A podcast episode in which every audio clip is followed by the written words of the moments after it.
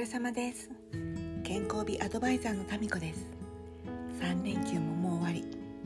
明日は火曜日ですね。皆さん3月最後の1週間どうやって過ごされますか？私は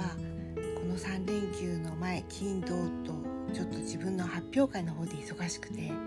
しかも普段行かないちょっと遠くまで行って帰りも遅くてえー、と気を張っていたせいか疲れしかも帰ってきてから土曜と日曜昨日の夜と夜ズームのあの講師としての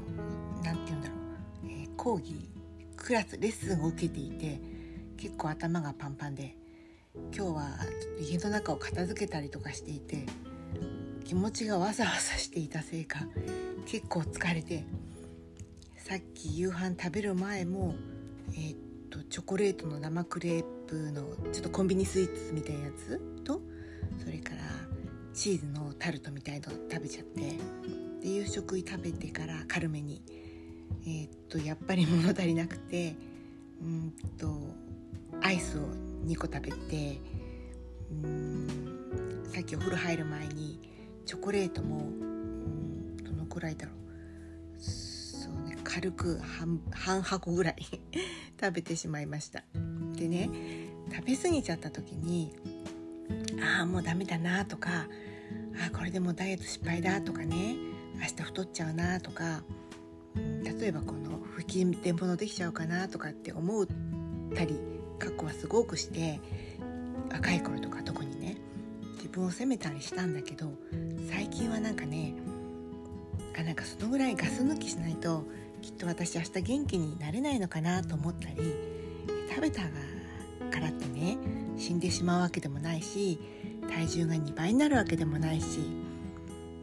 んなんかその食べてはダメだったって思うと食べられたお菓子にねすごい申し訳ないなって思うようになりました。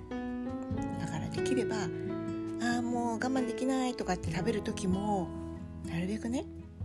美味しい味わってねなんか嬉しいとか思いながらね感謝していただくようにしています。で私ねなんか思ったんだけど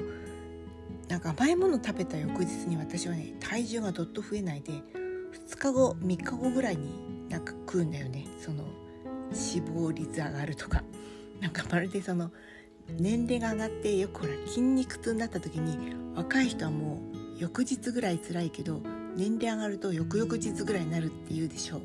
なんかそんな感じでちょっと笑っちゃうなと思いました。で私が言いたいのはねそれをすごい意志の力でねこう3日4日って我慢するとね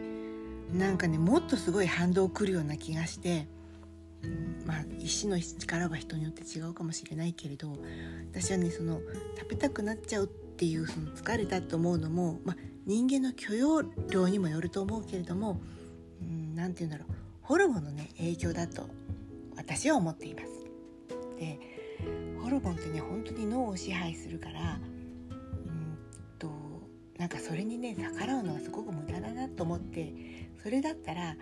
ホルモンをねコントロールする方法逆らうんじゃなくてコントロールそっちの方法で付き合っていきたいなと思ったりします皆さんもね人生長いし一晩ね例えばお酒飲んだ後にラーメン食べちゃってもそれでね人生が終わっちゃったとかその後ズルズルズルズルってなんか投げやりな生活にならないであなんか美味しい楽しい思いしたよかったみたいにねそんな風に思うといいんじゃないかなって余計なお世話だけど思いました。今夜ここまで。聞いてくださりありがとうございました。ではまた。